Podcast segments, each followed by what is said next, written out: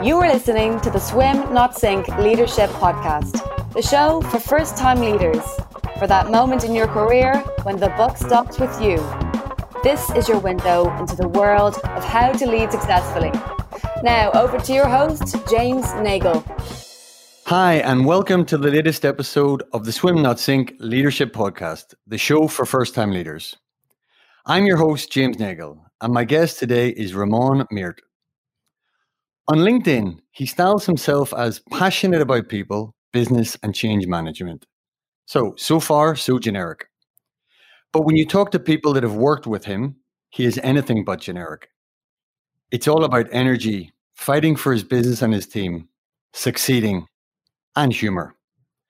And on top of that, he finds the time to mentor many in his network. Ramon has moved internationally 12 times in 22 years. And that was written 5 years ago. In his latest incarnation, he is on the executive board of Beiersdorf, the Nivea company, based in Dubai. As you'd expect, he's a straight talker. So strap yourselves in. It's my pleasure to introduce Ramon Meert. Hi, Ramon. Hey, James. How are you? Very good. So I suppose for the benefit of the audience, we never actually coincided. You know, when I was in Europe, you were in Latin America and vice versa.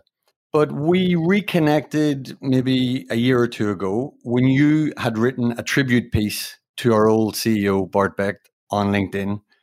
And, you know, I'm a bit sentimental and I was really touched by the fact that you had made the effort to write that. So when they write your tribute, Ramon, what do you think they're going to say about you?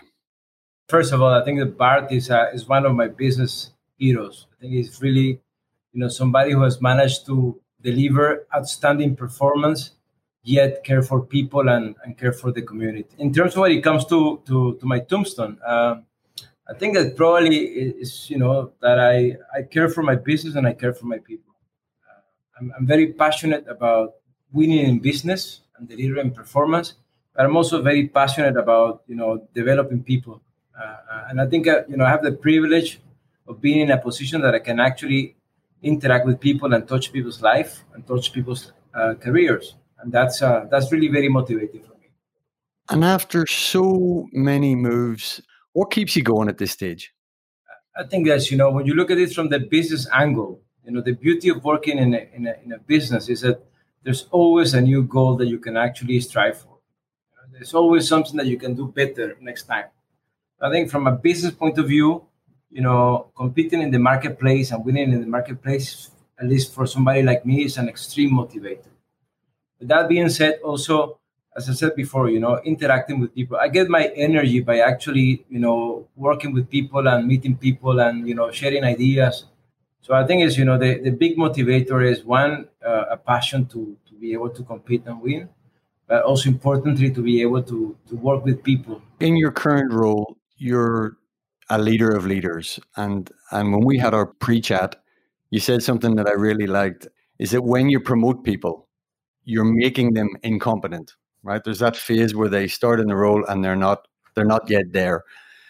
So maybe to talk about your own experience first, how did you cope in those moments when you weren't competent? I tend to describe myself as what they call an insecure overachiever. And it's basically, you know, this drive that you have from within that you want to do better and you want to outperform.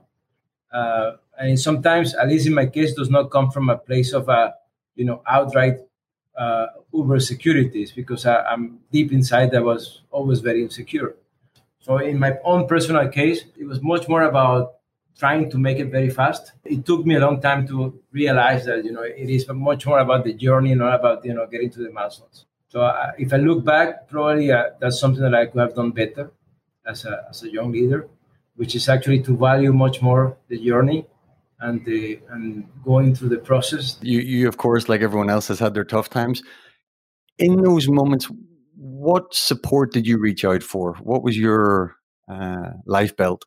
I think that first you have to put things in perspective. You know, you go through challenges, and you know every challenge is an opportunity to learn and get better. And when you do face, you know, tough challenges, one thing to do is to, you know, go back to your support system. If you have mentors, your team, your managers, and try to find a way of, you know, taking a stock, reflect, and move on. What were the moments of wisdom or gems that they gave you that gave you that energy to keep going?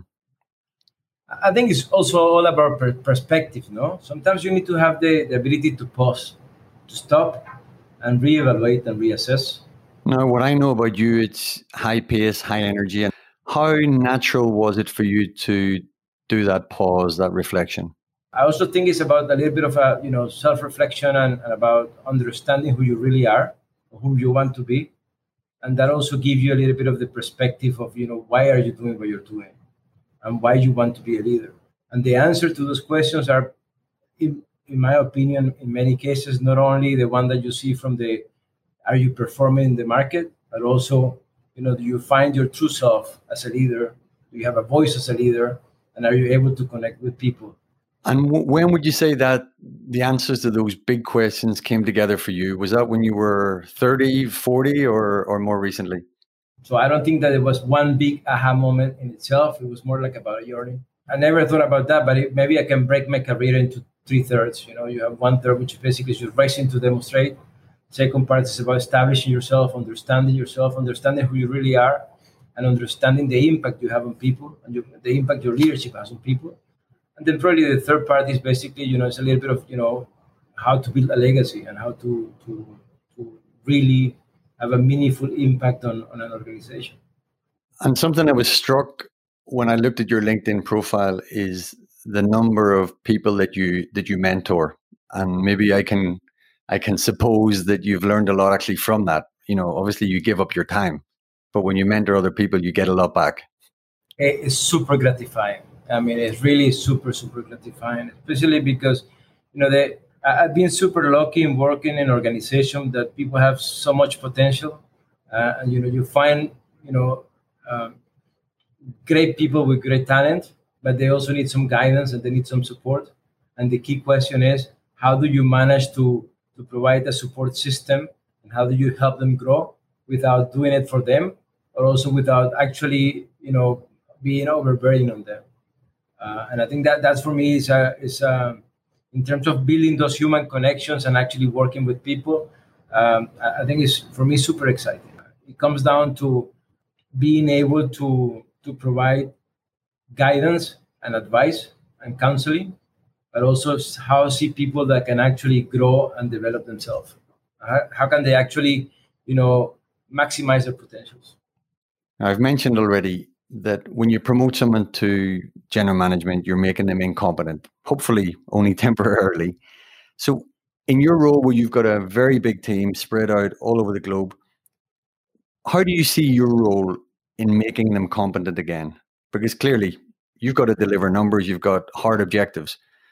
But given all that sort of experience you have and reflection you've made, how do you see your role?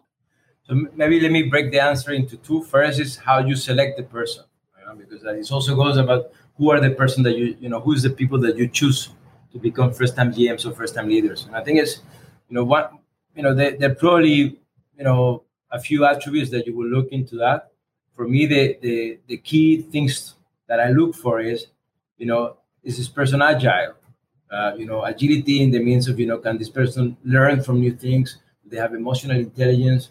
They have the ability to read the environment and make decisions which are fast but actually accurate. So one is agility. Do you have agility? Then second is, do you really deliver performance, and sustain performance?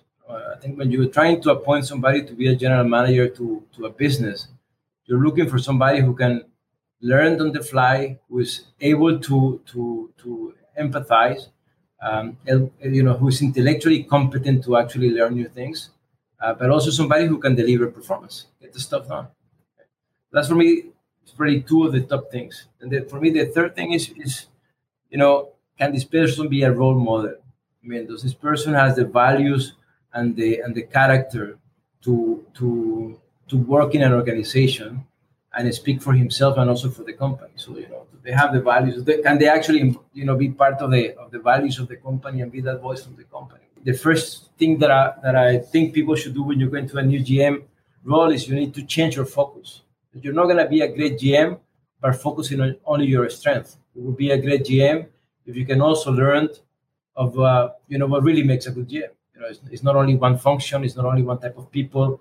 It's about diversity, and it's about ability to manage the complexity of a multifunctional team.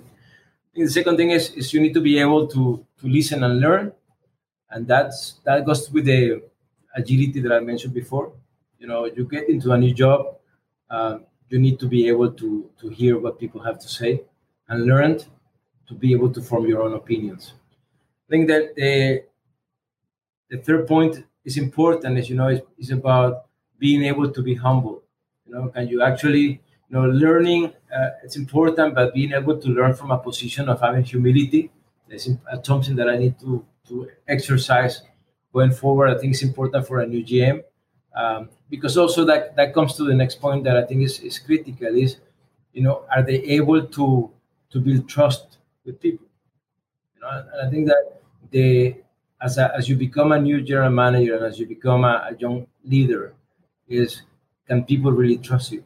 For me, that trust usually comes from a place of, from a very basic instinct, you know, is this a person that I can actually work with every day, and can he be my leader, and can he represent my interest?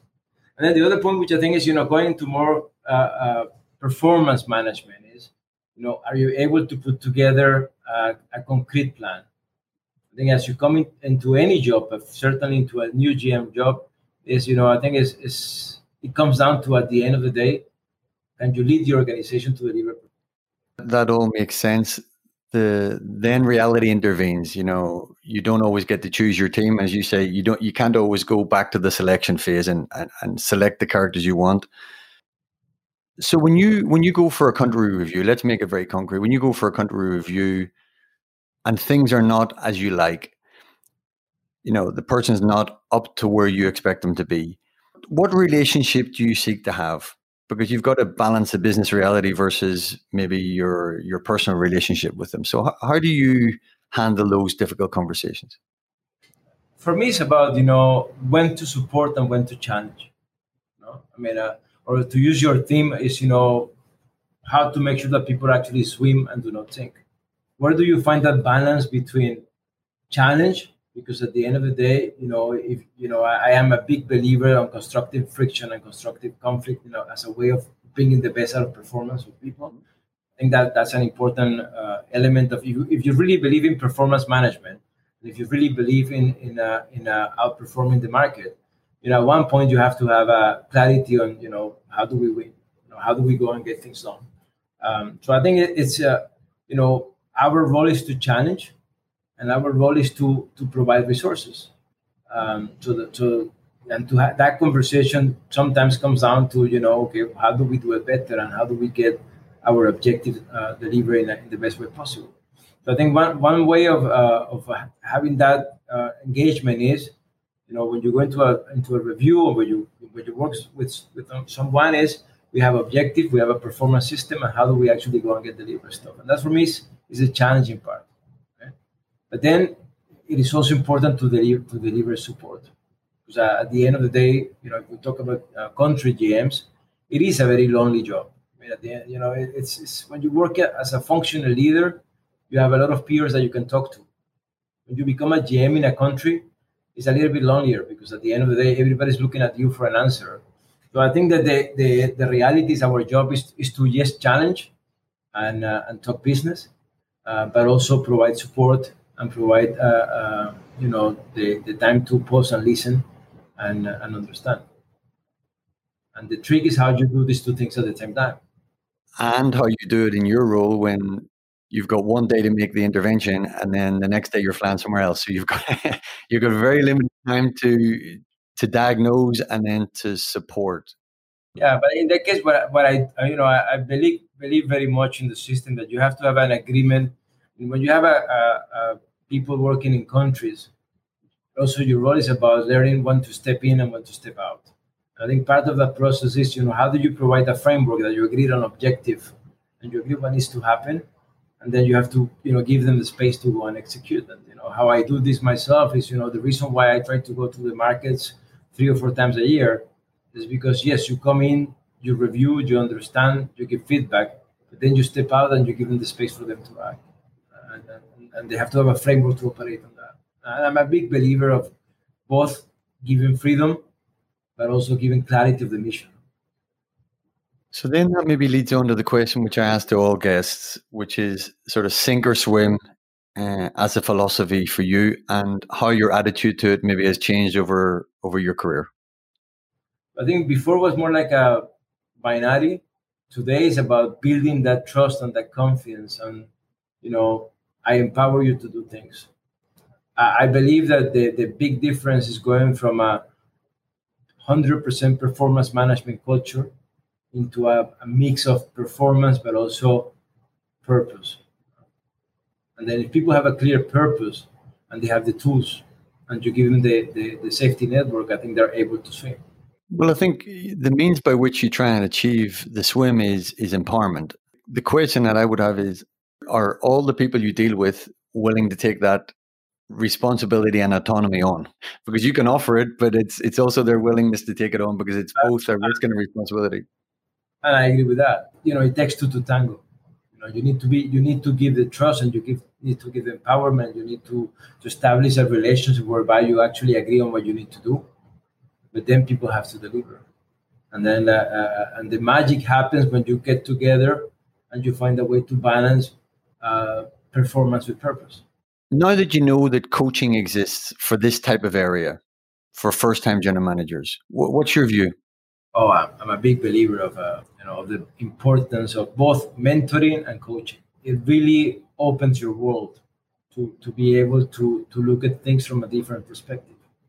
And what coaching does actually is allows people to actually broaden their perspective, see different options. Then they can make their own decisions. Mentoring is super important because it's the ability to talk to somebody who has the experience and the expertise that can give you some guidance. It's a win-win situation. The mentee actually has the ability to tap on somebody who has experience, and the mentor has the ability to refresh, his perspective of life and perspective of business. So I'm a big believer of mentoring, and I think coaching as a skill builder is a great opportunity because it helps open people's brain.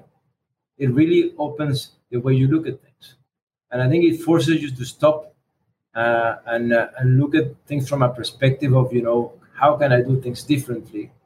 Why should I keep doing? Why should I stop doing? And why should I start doing?